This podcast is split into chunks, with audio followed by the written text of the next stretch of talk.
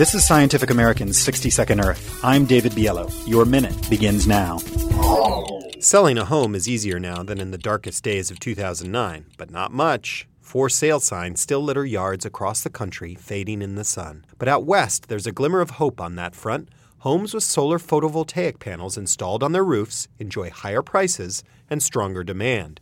Researchers at Lawrence Berkeley National Laboratory looked at the prices of more than 70,000 homes sold throughout California between 2000 and 2009. Roughly 2,000 of those homes boasted photovoltaic systems for turning sunlight into electricity. The average PV system boosted home prices by roughly $17,000. Real estate value is usually measured in dollars per square foot, but PV homes employ a new metric, dollars per watt and PV homes enjoyed a premium of 4 to $6 per watt from installed photovoltaics. Given that it costs an average of $5 per watt to install such a system, it's good news that distributed generation trendsetters are at least making their money back.